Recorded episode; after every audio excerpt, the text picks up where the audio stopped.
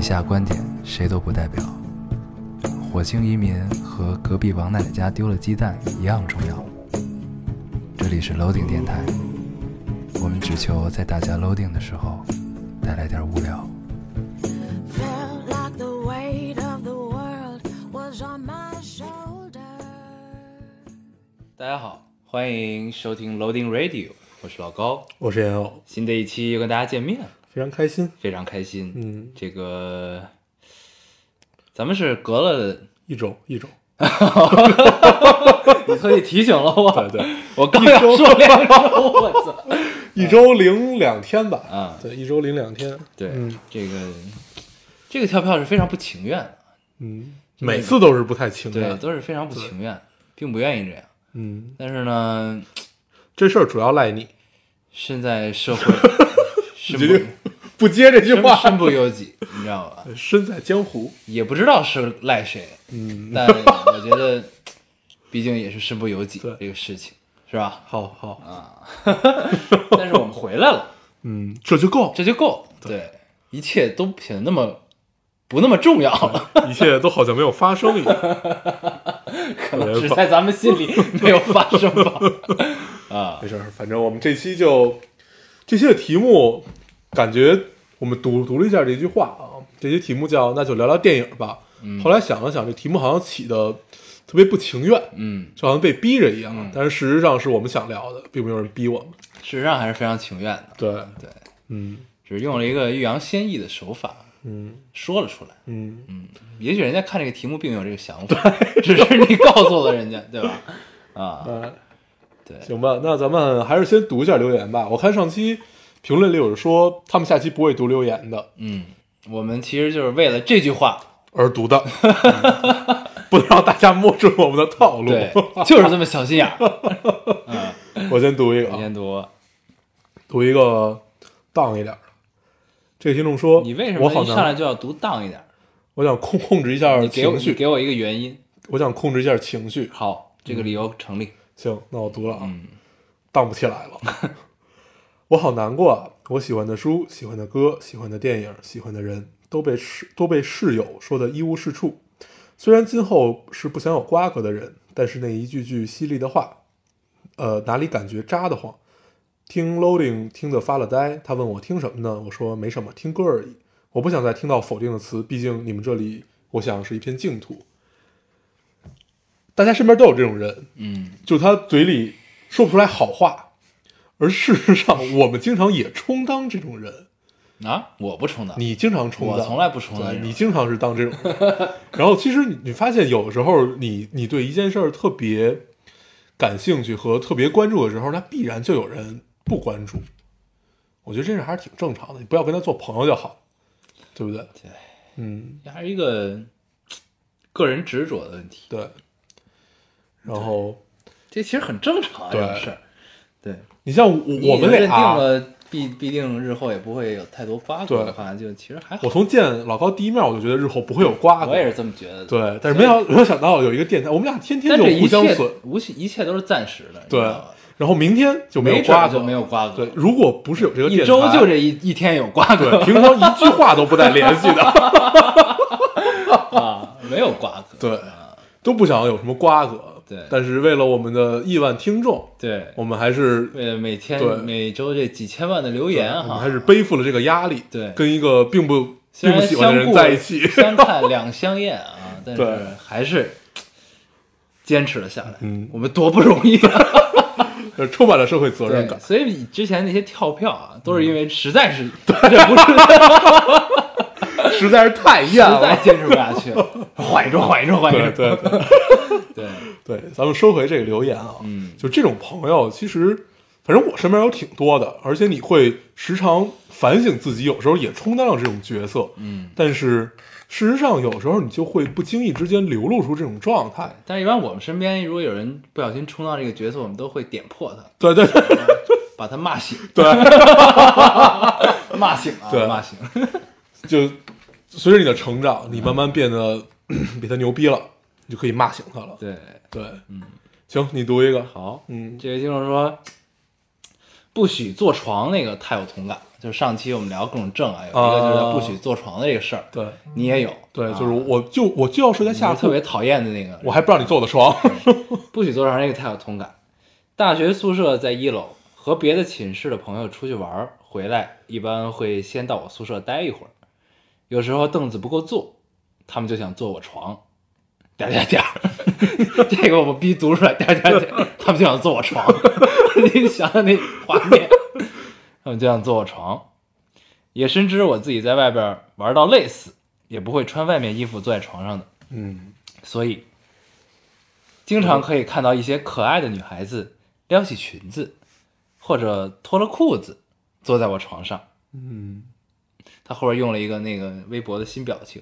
那小黄人儿举手那个，在哦 那太平。啊 那是摊手吧？对对对对，摊手的一个毕业表了，毕业四个月，很想你们。情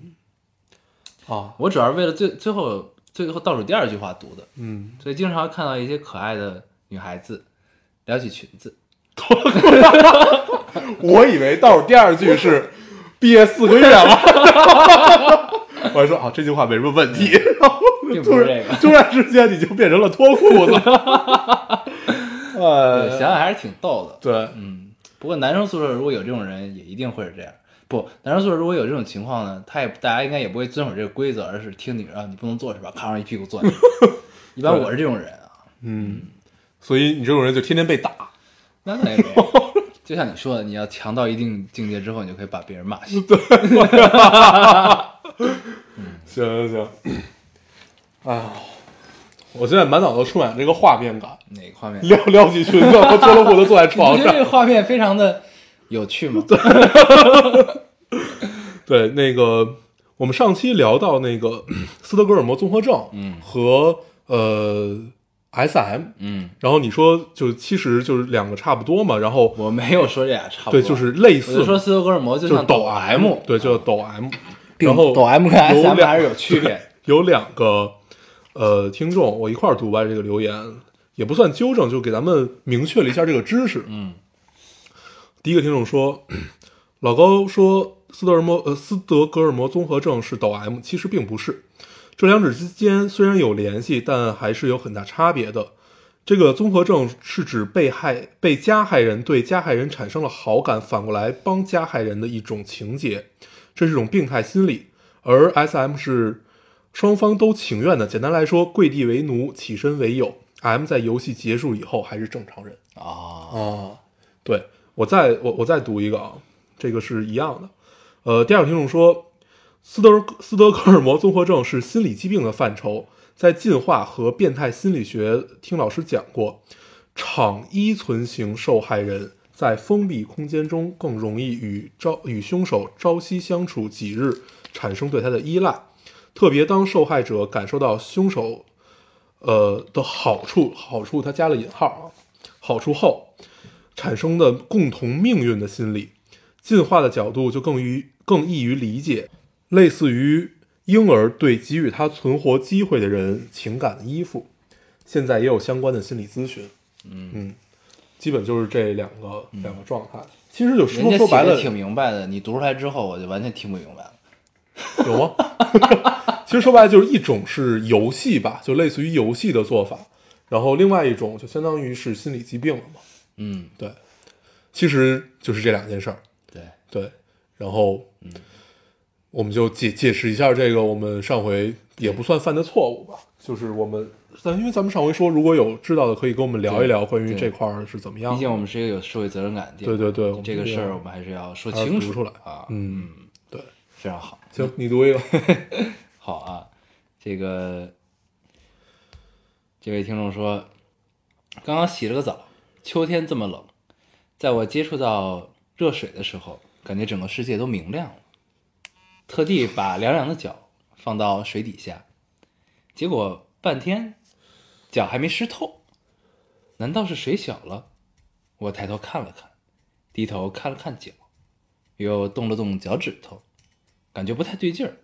好像突然明白了什么。我低头一看，果然脚上穿着棉拖鞋。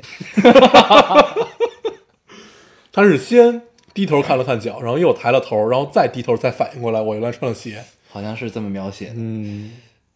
我也干过这种事儿，嗯但我穿的不是棉拖鞋，我好像是穿着袜子。嗯然后接触到水的一瞬间，我就明白了。嗯，那你反应还比他快，对，对。咱们这么聊也挺无聊的。 对可反是正这就个洗澡的习惯好奇怪啊！你不都应该是，尤其冬天的时候，你会把自己脱光了之后，以飞速进到浴室里的这种状态，或者就先把水开开。它肯定是一个整体动作，你知道吧？就先进去了，嗯，然后接触到这水事儿的一好瞬无聊，啊间咱们 不要对，主要就是分享一个这个有趣 的留言啊，这么读出来好像挺没劲的， 对吧？呃，但是还是挺有画面感。太尴尬了。嗯你赶紧赶紧 赶紧暖一下场，这位听众说，场子垮掉。嗨，老高燕鸥，一只来自武汉的大四狗，现在正在北京西站。怎么说呢？为了家人，也为了自己吧。面对马不停蹄要开始找工作的旅程，突然有点无助。站在出站口，看着北京的地铁图，突然有一种既陌生又熟悉的感觉。大概是听了电台的原因吧，感觉好多地方你们都提提到过，让我突然有了安全感。谢谢你们，这个特别好。嗯，这个是一种陌生的熟悉的感觉，就是你当你来到一个陌生的城市，然后你只是因为之前听说过这个城市的一些东西，然后从而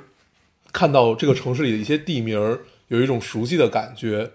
就这种状态特别美好。你想象这个场景，这个其实就嗯像很好的诠释了我们跟听众之间关系的这么一种实际场景化的表现，嗯你明白我意思吗？嗯，对，就这事儿落地了，嗯，嗯，还挺好的。对，嗯，我们就像一个北京的旅游指南 一样，这种感觉还挺好。对，大家不是只不是旅游指南这种感觉啊了。旅游指南，对对对，对， 还挺好。嗯，嗯，你作希为一个望你在北京玩的愉快啊！不是，他是来工作，啊，希 望对你，在北京生活幸福。他这种以迷茫的状态来到了北京，嗯，然后因为听了电台有了熟悉的感觉啊对，你他妈听什么 呢？关键你一读我就不想取听你你大说话，你知道就吗？互相厌 烦。 对对对，咱们这期就到这儿结结束吧。我们最后说一下如 何如何找到我。 那咱们跑题 了，咱们没有聊电影。没事，我们可以现在改名儿。对，啊哎呦，行，你读一个。行行，嗯，这位听众说，我想了想啊，不是，哎，哪儿去了？你是看串了，啊，对对对，这位听众说，因为他之前留了好几个言，然后我觉得这一个是非常有意思的。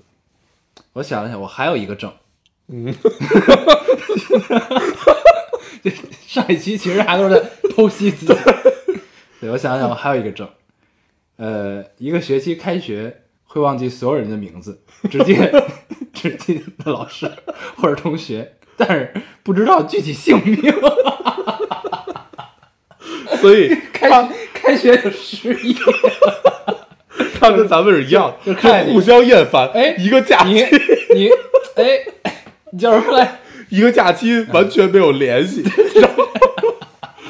就是谁看谁都特别烦。然后开学就全开学就忘了啊，不重要。嗯，就开是学是一周，忘了所有人的名字。这个还行，这还对行，嗯这个棒啊呆了。但是脸记得，那种感觉对。哎，你是那个人，嗯但是你叫什么不知道。嗯嗯，对我曾经跟小一聊过一次，嗯那那那那期电台也提到，就是很多人有认知障碍嘛，嗯嗯，就是他们国外学艺术都是要你先让你填表，就是问你有没有什么认知障碍，因为他们之前在你初初中高中的时候都会去做一些检测，然后看你有哪方面的认知障碍。然后其实所有人都是有认知障碍的，嗯啊，比如说有人必须必须他看东西如果不读出来的话，他看不懂。这叫阅读障碍。对，然后那因为都算认知障碍的一种嘛，然后有的人对数字特别不不敏感，有人对人的名字或者人的长相，有很多很多很多种。其实每一个人都是有不同方面的认知障碍。嗯，嗯我对数字就有认知障碍，嗯记不住数，嗯尤其是人家的生日。嗯嗯，我到现在都记不住人家生日，而且我还特别懒，会不愿意往手机里存。嗯对，对，所以有群这件事这儿其特实别重都是要。什么呢？这其实都是不走心的借口， 你知道吗？其实有群这件事儿特别重要，你就发现你们好多朋友都在一个群嗯里，突然有一个人祝他生日 快乐，你只要跟着就行了。你有这种体会对的？对对，我感觉这都是不走心的对借口。然后一开始第一年的时候，大家还都是都跟非常着走，心，对，还就都是有一跟个想着想起来之后，嗯，那个呢大家都会想自己的方法去祝人家生日快对乐。。到第二年的时 候，开始复制粘贴， 到后来也成为一个习惯。对，就不复制粘贴就不对了， 对，非哎常的妙啊！行， 我读一个啊，这是特别有画面感的一个留言，只有一句话：二零一六年十月三十日下起了今冬的第一场雪。叹号！我特意点开了他的那个微博，他是辽宁沈阳，嗯，下起京都的第一场雪，下起了今年的第一场雪，啊对今冬啊，这对今冬的第一场雪，嗯啊嗯然后让这让我想到了咱们那会儿的状态。都特别喜欢做第一个看到北京雪的人，对而且还必须马上告诉对方。对对，那会儿我们还没有互相厌烦，对对，对，然后。现在已经没有这个事情对，现在已经不会再告诉这些事情了。然后那会儿都守在窗户前面看，就是每到冬天的时候，因为那会儿睡特别晚， 对，然后一直都盼着北京的第一场雪。嗯，当你在睡特别晚的时候，干一些别的事情的时候，突然抬头看到了下雪了，这个时候你就会觉得自己是全北京第一个看到嗯对，下雪的这。种状态特别好，嗯嗯，非常所以特好。别美丽的一个状态。嗯，行，这就是生活中的小美好、嗯小确幸。嗯嗯，你还有吗这？么说出来就很 low 了。嗯对 这位听众说：“我听了这期电台，患上了所有的 症，患上了所有的症。所以它其实只有一种症，嗯，叫别人得什么我就得得什 么。我呃他那他这样其实应该是一个很容易接受心理暗示的这么一个人，嗯非常容易接受心理暗示，嗯，说挺多好了，之后就就那什么了。挺好的。嗯，他另一种说法就是特别愿意接受别人的建议，啊嗯，虚怀纳而谏。这个这个往后，但是这种人吧，通常都是他记起来的也快，忘了的对对对也快，对吧？马上你这个症就没有了。对对对， 对，嗯，行，我我没有留言了，你还有吗？我看看啊啊、嗯，我还有一个，好，你读。这个呢，其实人家留言可能并没有想说什么，但我读完之后，就心里有了一丝波动啊。又是脱脱了裤子聊裙子 那种，是吧？不是这种，不是这种，哦这种读一个就够了。行啊，当然也没有再能找到第二个。 对每期污一次。啊，嗯对，这个是什么呢？看完之后心里有些惆怅啊，嗯我是为了调节一下气氛。嗯你俩这期的哈哈哈那太啊不是，你俩这每期的哈哈哈，你俩生活中应该是没烦恼的吧？嗯嗯，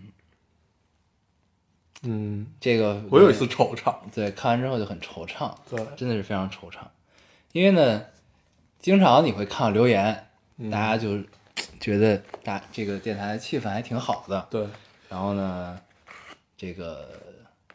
当然了，重点都变成了哈哈哈，嗯对吧？但是呢，实际上每期我们都觉得我们自己聊的还是有一些干货的， 对对对啊对，然后就是就你突然看到这种一个疑问句的一个嗯一个留言的时候，你就会觉得，当然你不是没有烦恼的人，对吧？你就肯定会这么想这个事儿。但是呢，就是你毕竟我们是在做一个电台节目嘛，对吧？做一个电台，你怎么可以把自己的所谓就是不高兴的事情，或者说生活中一些困扰，嗯跟大家来说呢？嗯，这也不可能。我们是专业的，对， 也不是不可，就是因为咱们其就是实不能传递负能量，你对知道，吧其啊这实个咱们东西有时候状态不好的时候，你会明显发现，呃，第一录录一期特别累，嗯。然后第二就是这一期感觉什么也没聊明白，就特别烦本来你状态就不好，然后你又没聊明白，就会弄得你更烦。对，对，然后我们尽量规避这种感受啊，就慢慢做这两年电台，也发现，就不管你平常的状态好与不好，你在电台里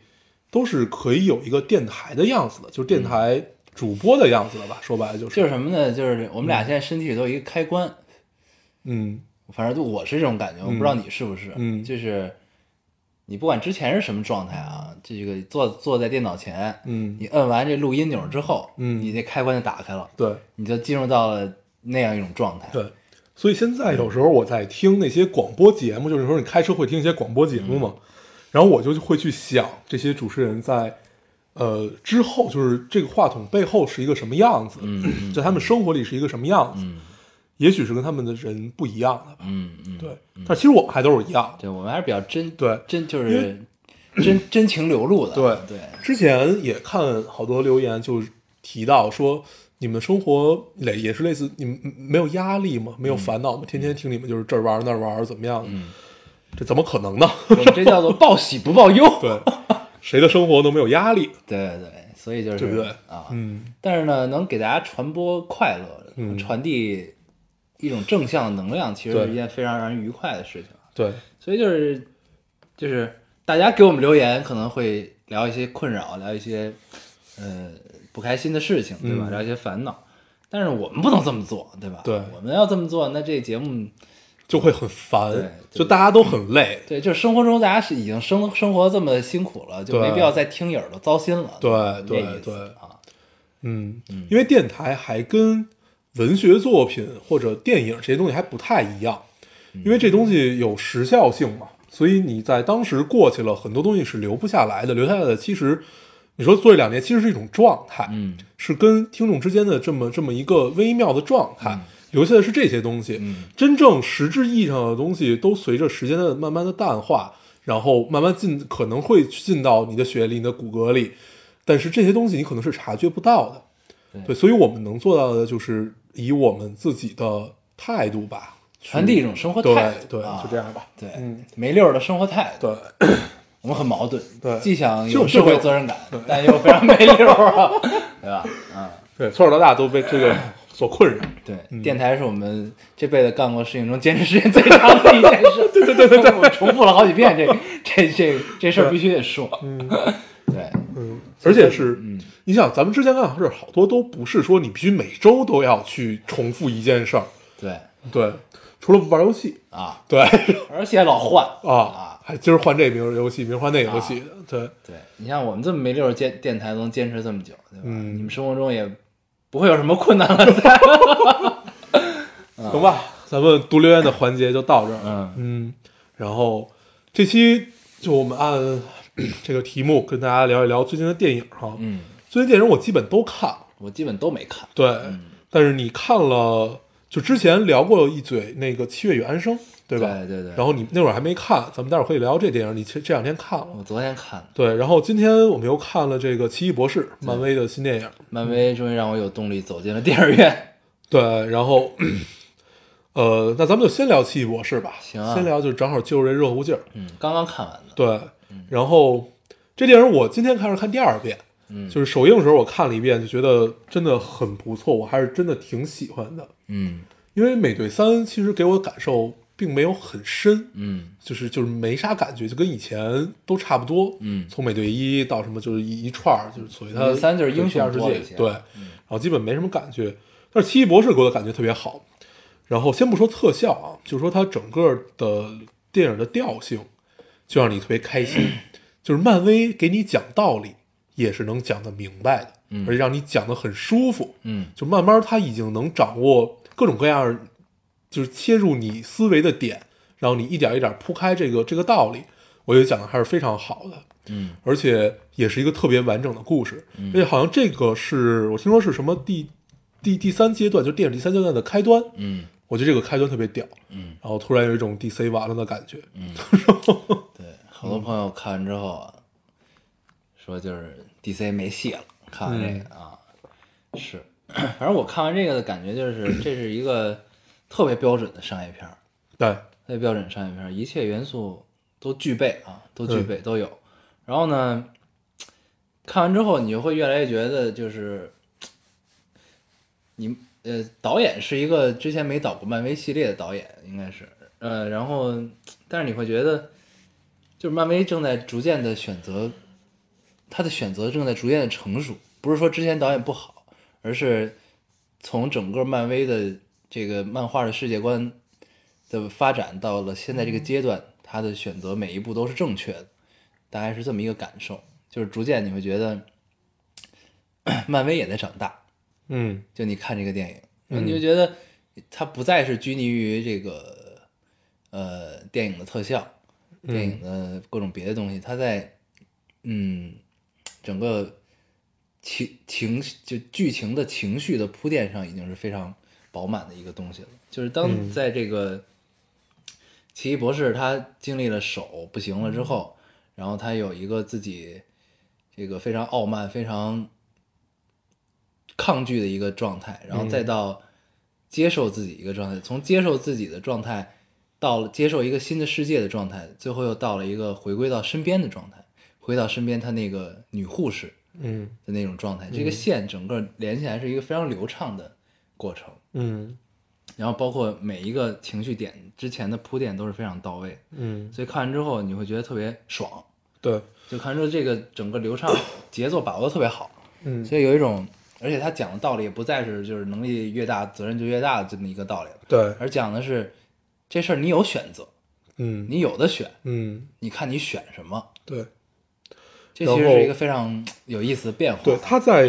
你说的这个每一个之前都是有不同的事情、不同的话和不同的人来铺垫的，嗯嗯比如说，就是就你刚才说从从一个呃傲慢的人，他之前说过那那个女护士说他嘛，就说嗯你、你的你你就是世界的中心，一切都是围着你转的。到后来他自己明白过来，这个嗯世界并不是以我以我为中心，我只是来去为他奉献的嗯这么一个套路。还有就是选择这一块，就之前那个靠魔法行走的那个人，嗯嗯那个是他选择了回归自己的正常生活嘛，然后等于，呃，博士就又回到了一个让自己能为这个世界做一点什么的这个状态，嗯嗯，对，而且这是一个用脑子的 英雄，对， 这个跟以前力量型的英雄还不太，不是说以前力量型英雄不用脑子了啊，他不用脑，他是玩魔法 的，对，不是因为他之后他那他那个之后他是不靠蓝的。他之后不是他不是跟靠那怒个气把的把，他跟那个叫叫叫叫什么来着？就跟那个宇宙吞噬者吧，嗯，我忘了他叫什么，三个字儿，萨萨姆多、萨多姆多姆萨。之类的，反啊，正我这仨字记儿、得第一个字儿多，然后什么就反正跟那个时间吞噬者就是这场博弈吧，嗯，因为就是你明明知道我肯定打不过呀，嗯，然后但但是我可以困住你，嗯，对，然后牺牲自己而去困住你，嗯，我这是一个用脑子的过程，嗯，然后因为我们之前已知的这些漫威的英雄，就是至少在电影里还没有这样的一个角色嘛，嗯就是这样纯靠脑这么一个角色，嗯，之前都是科学家，嗯，对，没有一个逻辑特别牛逼的这么一个人。没有靠机智取胜的。对，但是之前有两个特别牛逼科学家嘛，一个就是钢铁侠，一个就是浩克。嗯对，这俩大大科学家。嗯，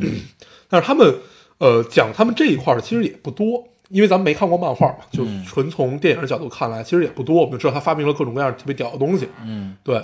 然后这个电影其实就更多的是依靠，其实就是拍文戏嘛。嗯就是各种文戏能让能打动你，而不是还是靠以前那些东西。嗯但是以前那些东西还在，而且更高级了。嗯就是说说到这个片子的特效，嗯，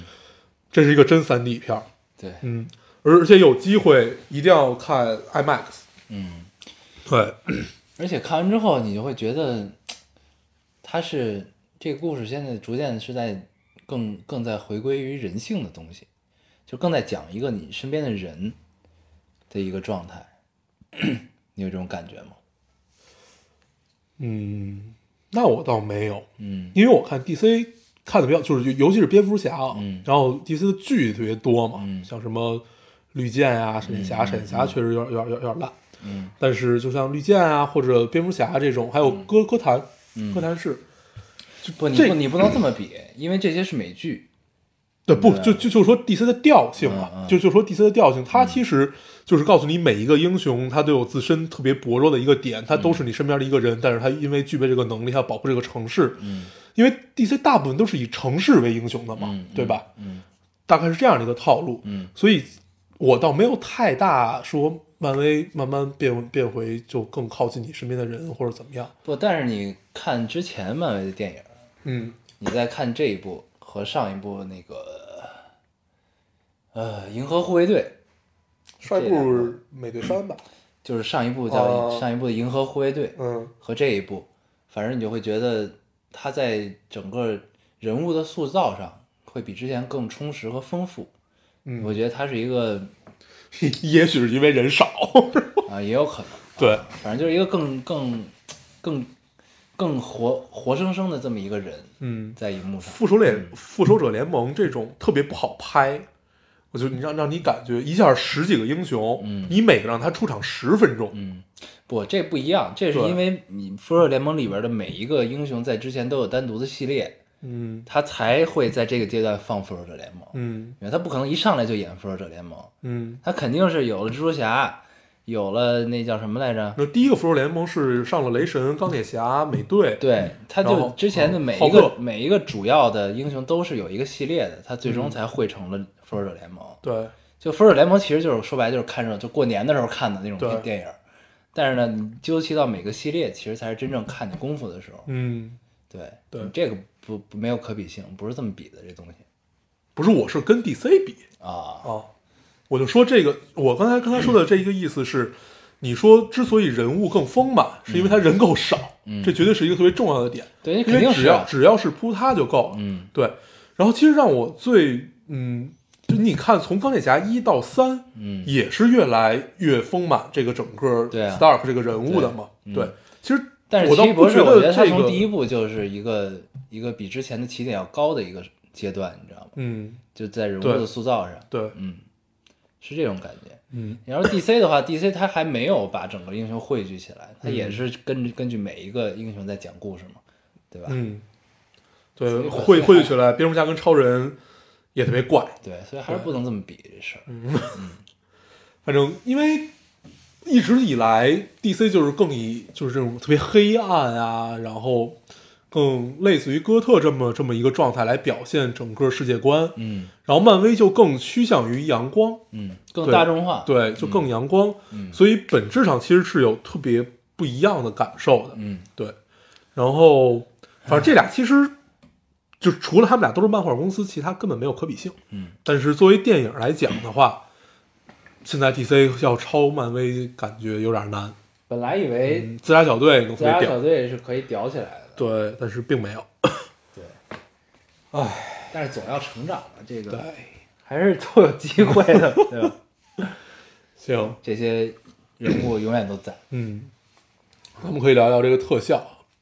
看得特别晕，尤尤其看大屏幕的时嗯候就会变得更晕。因为它里边有好多类似于万万花筒式的场景。对，就是那种就是把《盗梦空间》嗯，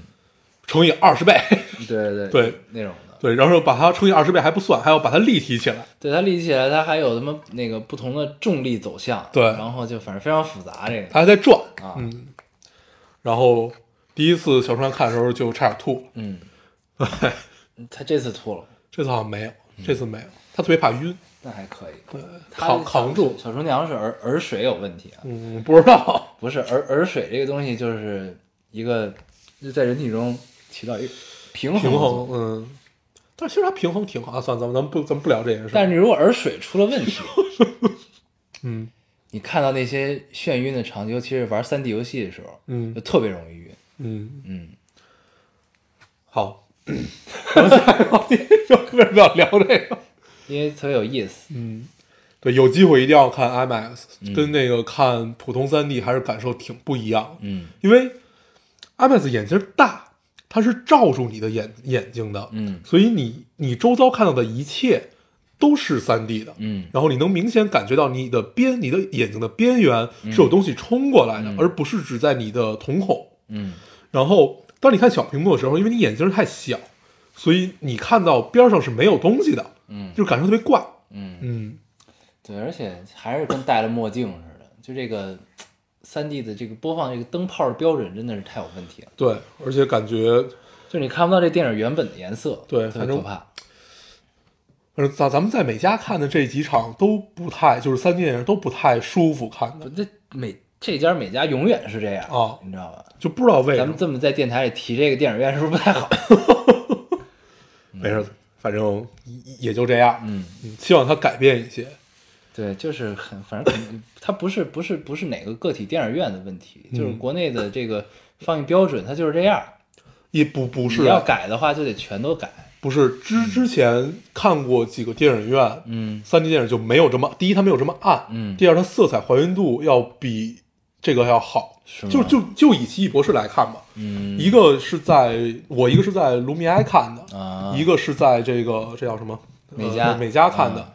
就完全感受不一样。就除了 IMAX 的区别啊，还有就是你能感觉到色彩还原度都不一样，嗯而且明亮度也是不一样的。我觉得这跟影院绝对有关系，而不是完全的按、制度的标准。嗯对，所以下回可以换个电影院，你试一下。行啊，嗯但是我看最痛快的还是之前在台湾看过一次，在香港看过一次，嗯那种看三 D 的感觉还真的是不一样，嗯就是你第一次体验到什么叫做真三 D，嗯，对 对，我觉得还是有区别，肯定是有区别的。嗯嗯，然后最近还上了几个特别好的片儿，其中有一个叫《驴得水》，嗯这片子我身边也是褒贬不一，但是我看完还挺高兴的。嗯对，因为第一这片子给人你惊喜，我当时知道这是开心麻花儿那个开心麻花儿是第二部，上一部是那个叫什么来着，《夏洛特烦恼》。嗯那我没去电影院看，嗯，然后那太逗了，那我这回来飞机上我还看了一 遍，因为我在飞机上睡不着了，我一看还有俩小时，我就又看了一遍，对，然后这个其实是开心麻花儿第二部嘛，嗯然后呃，感觉要比第一部话剧风更浓厚了。嗯然后因为他完全一个人没换，好像基本就没没没没怎么换嗯人，然后导演、啊演员都没换，然后就还是原班人马，就是直接搬上了荧幕。然后 一开始为什么有惊喜？我以为这是个彻头彻尾的喜剧，嗯，后现在后来发现不是，这是个彻头彻尾的讽刺的大悲剧，各种黑色幽默，嗯就是有点类似于斗牛那种感觉。嗯，斗牛和叫什么也是黄渤的，杀生，杀生，对，就有有有点那个感受。但是你说要按功力来说，肯定是还还是没有《还虎》功力这么高啊，就这么好。但是是一部还是挺值得去看一看的片子。就是我们抛开它一切，呃，你会发现看完了之后，电影式的语言并不浓厚，浓厚的其实是话剧式的语言。第一是场景不怎么换，第二是演员的爆发力，感觉都有点儿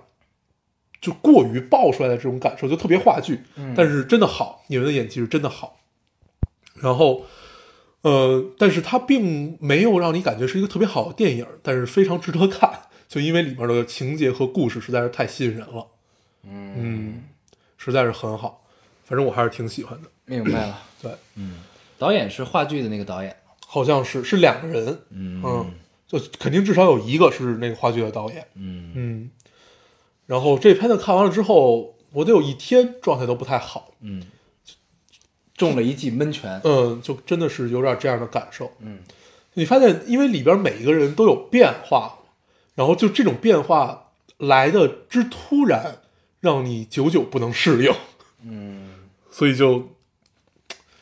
就真的是一记闷拳，嗯，就直接打在你心口里那那那种感觉。嗯，反正你也没看，可以等你看了咱们再聊一聊，对，所以我只 能， 只能嗯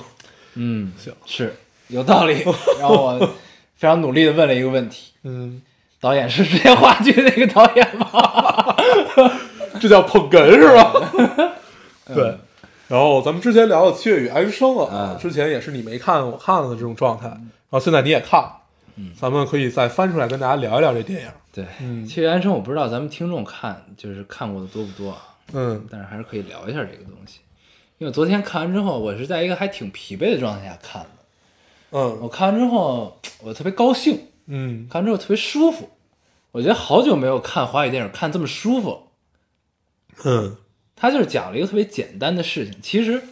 其实这电影什么都没告诉你。我的感觉，我看完之后，嗯就是你其实什么都没得到，你也什么都没，就是导演其实也没有试图再给你讲任何某一个道理，这个东西，这事儿也对我来说不是特别说教也，也可能是因为男生在看两个女生之间情绪的时候没有那种代入感，或者说怎样，但是我感受感受不到这些东西，但是反而这对我的观影体验来说是一个特别好的存在，就是我看到的完全就是一种情绪，一种两个女生之间的情绪，七月和安生之间的这种情绪。嗯看完之后，通过导演讲故事的方式和镜头，包括视听语言，给你带来这种感受，直到结尾，你会觉得哎，结束了，真舒服，就是这种感觉，嗯，特别好。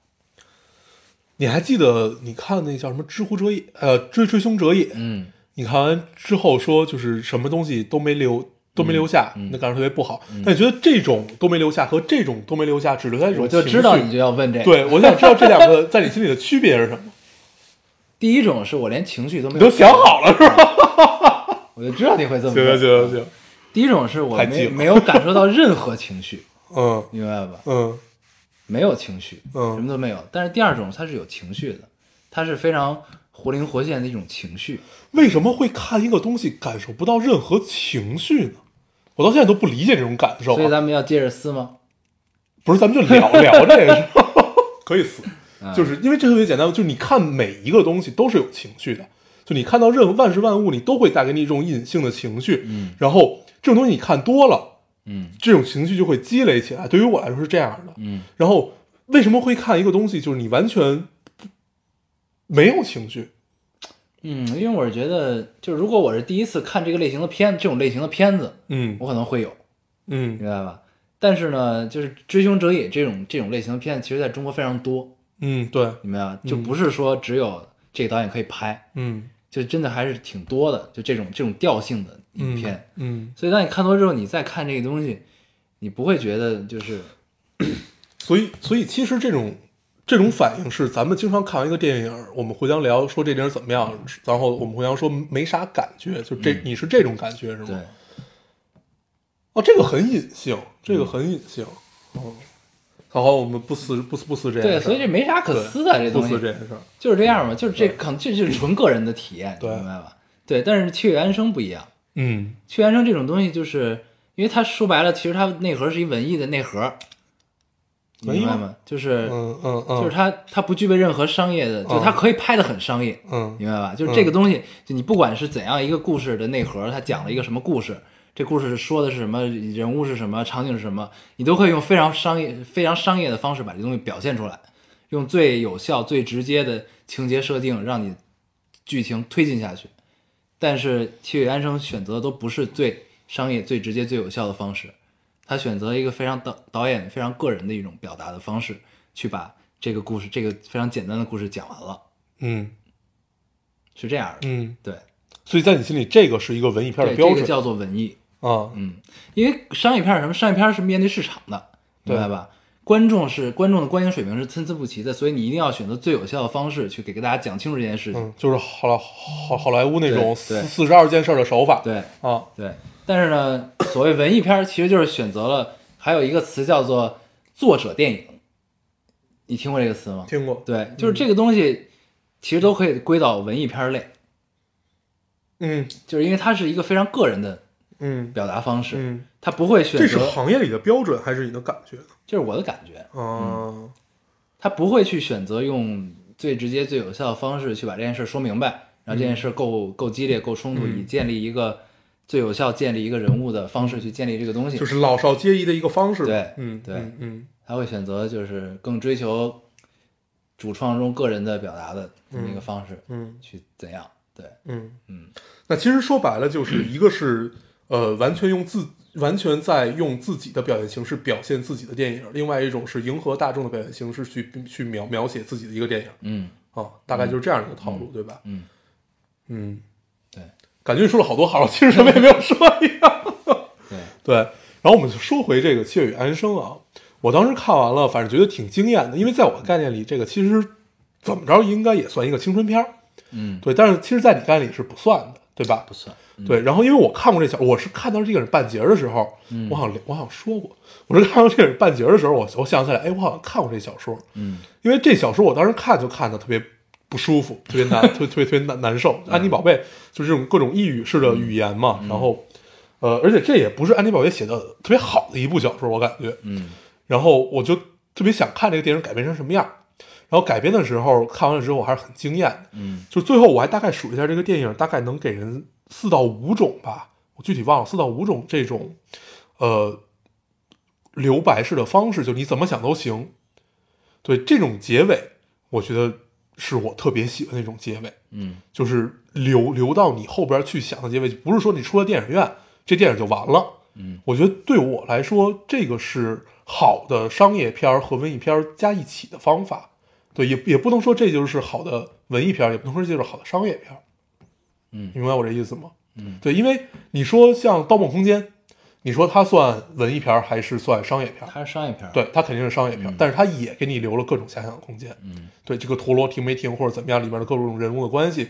那你说，这跟商业文艺没关系。对，那你你喜欢说的这种个方式，呃，黑暗蝙蝠侠黑暗崛起算什么片儿？它其实算商业和文艺的一种结合。不，就是我觉得主要是蝙蝠侠因为黑诺暗黑暗崛起是因为这个现在这个效应到现在这个程度，就是阅读理解，明白吧？但是所有的片子大部分都是阅读理解。刚才说到这个驴《驴得水》，也是一部需要阅读理解特别强，就是你怎么想都行，嗯这件事儿。所以各种开放式的铺垫和开放式的结尾，还有开放式的陈词吧，就所有都是不给你说死了。嗯这种方式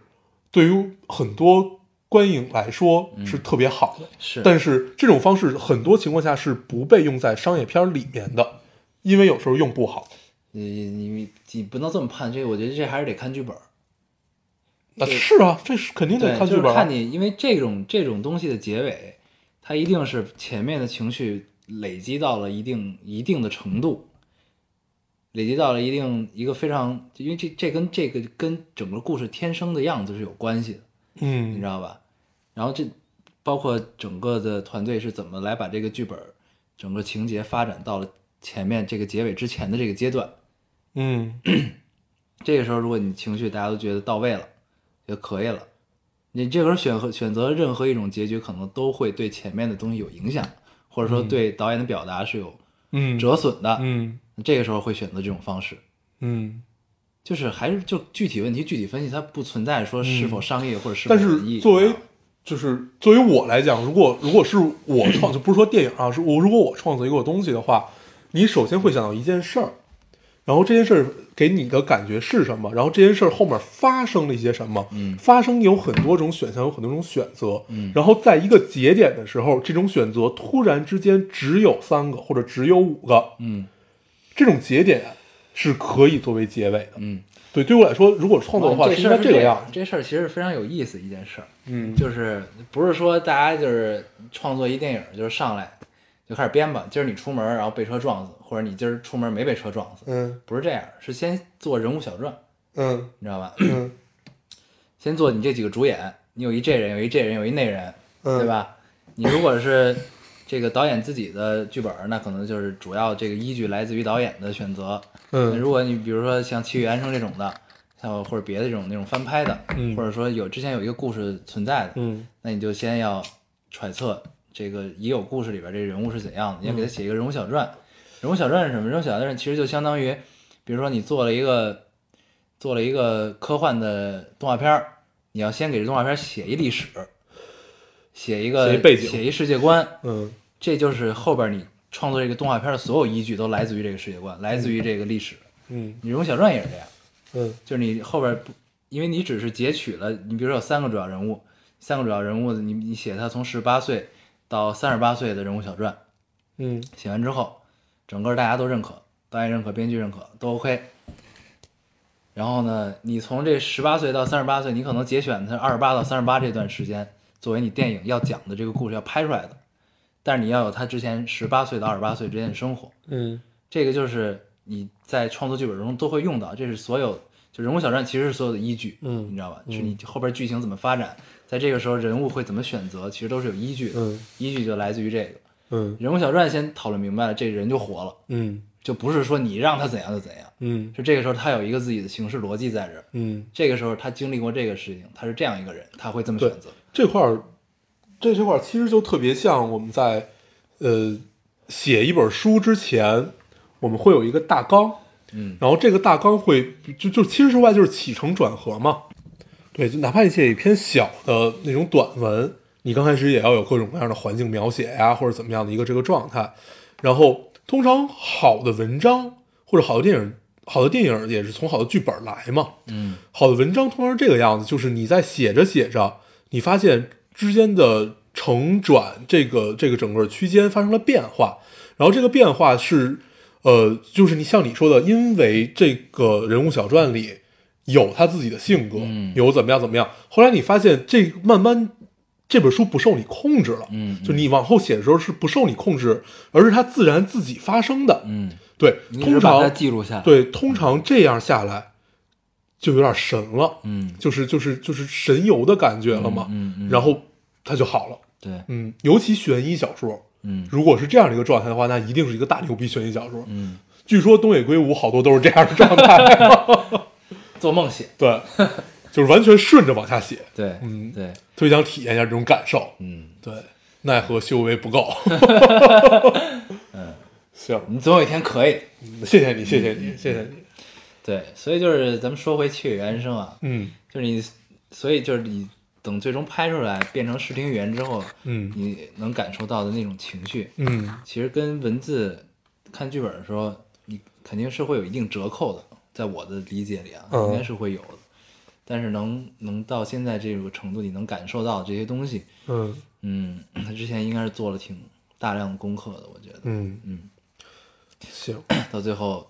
七月变成了安生，安生变成了七月。嗯，其实在我理解，我更希望他们是两个人，而不是一个人，嗯，嗯，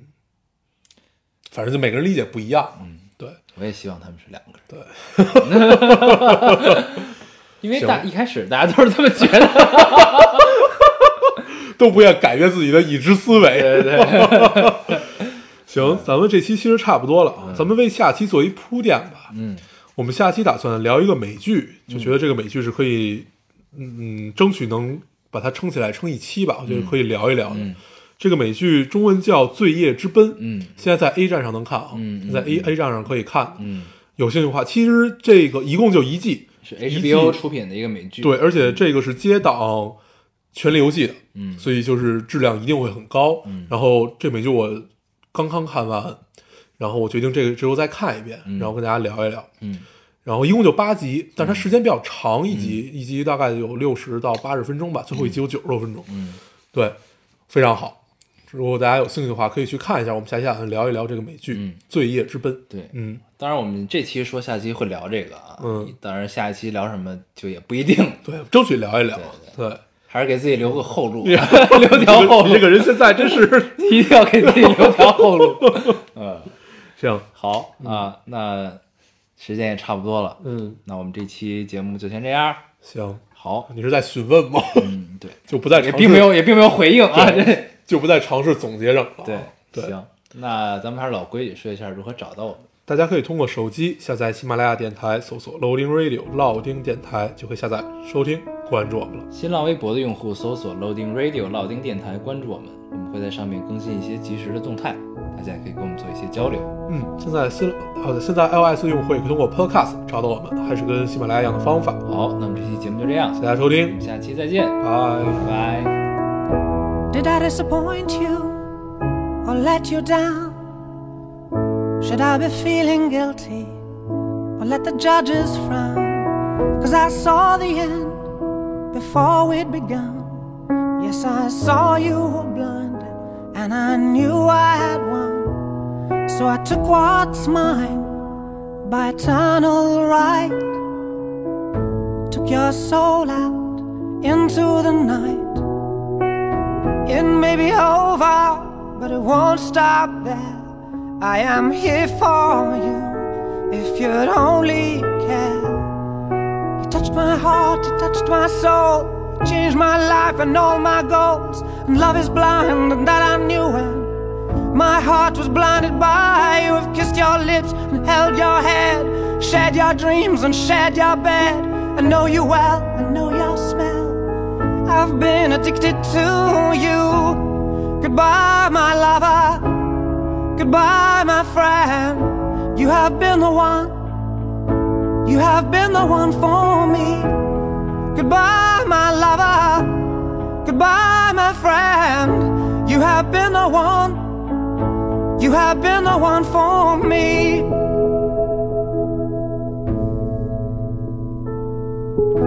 I am a dreamer. And when I wake, you can't break my spirit. It's my dreams you take. And as you move on, remember me. Remember us and all we used to be. I've seen you cry, I've seen you smile, I've watched you sleeping for a while. I'd be the father of your child. I'd spend a lifetime with you. I know your fears and you know mine. We've had our doubts, but now we're fine. And I love you, I swear that's true.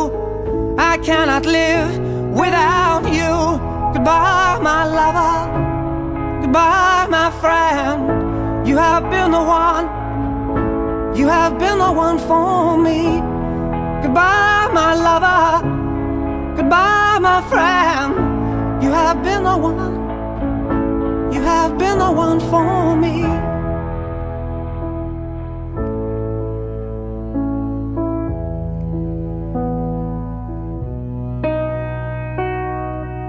And I still hold your hand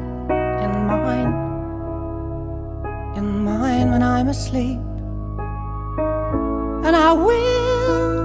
bear my soul in time when I'm kneeling at your feet. Goodbye, my lover. Goodbye, my friend. You have been the one. You have been the one for me. Goodbye, my lover. Goodbye, my friend. You have been the one. You have been the one for me. I'm so hollow, baby. I'm so hollow.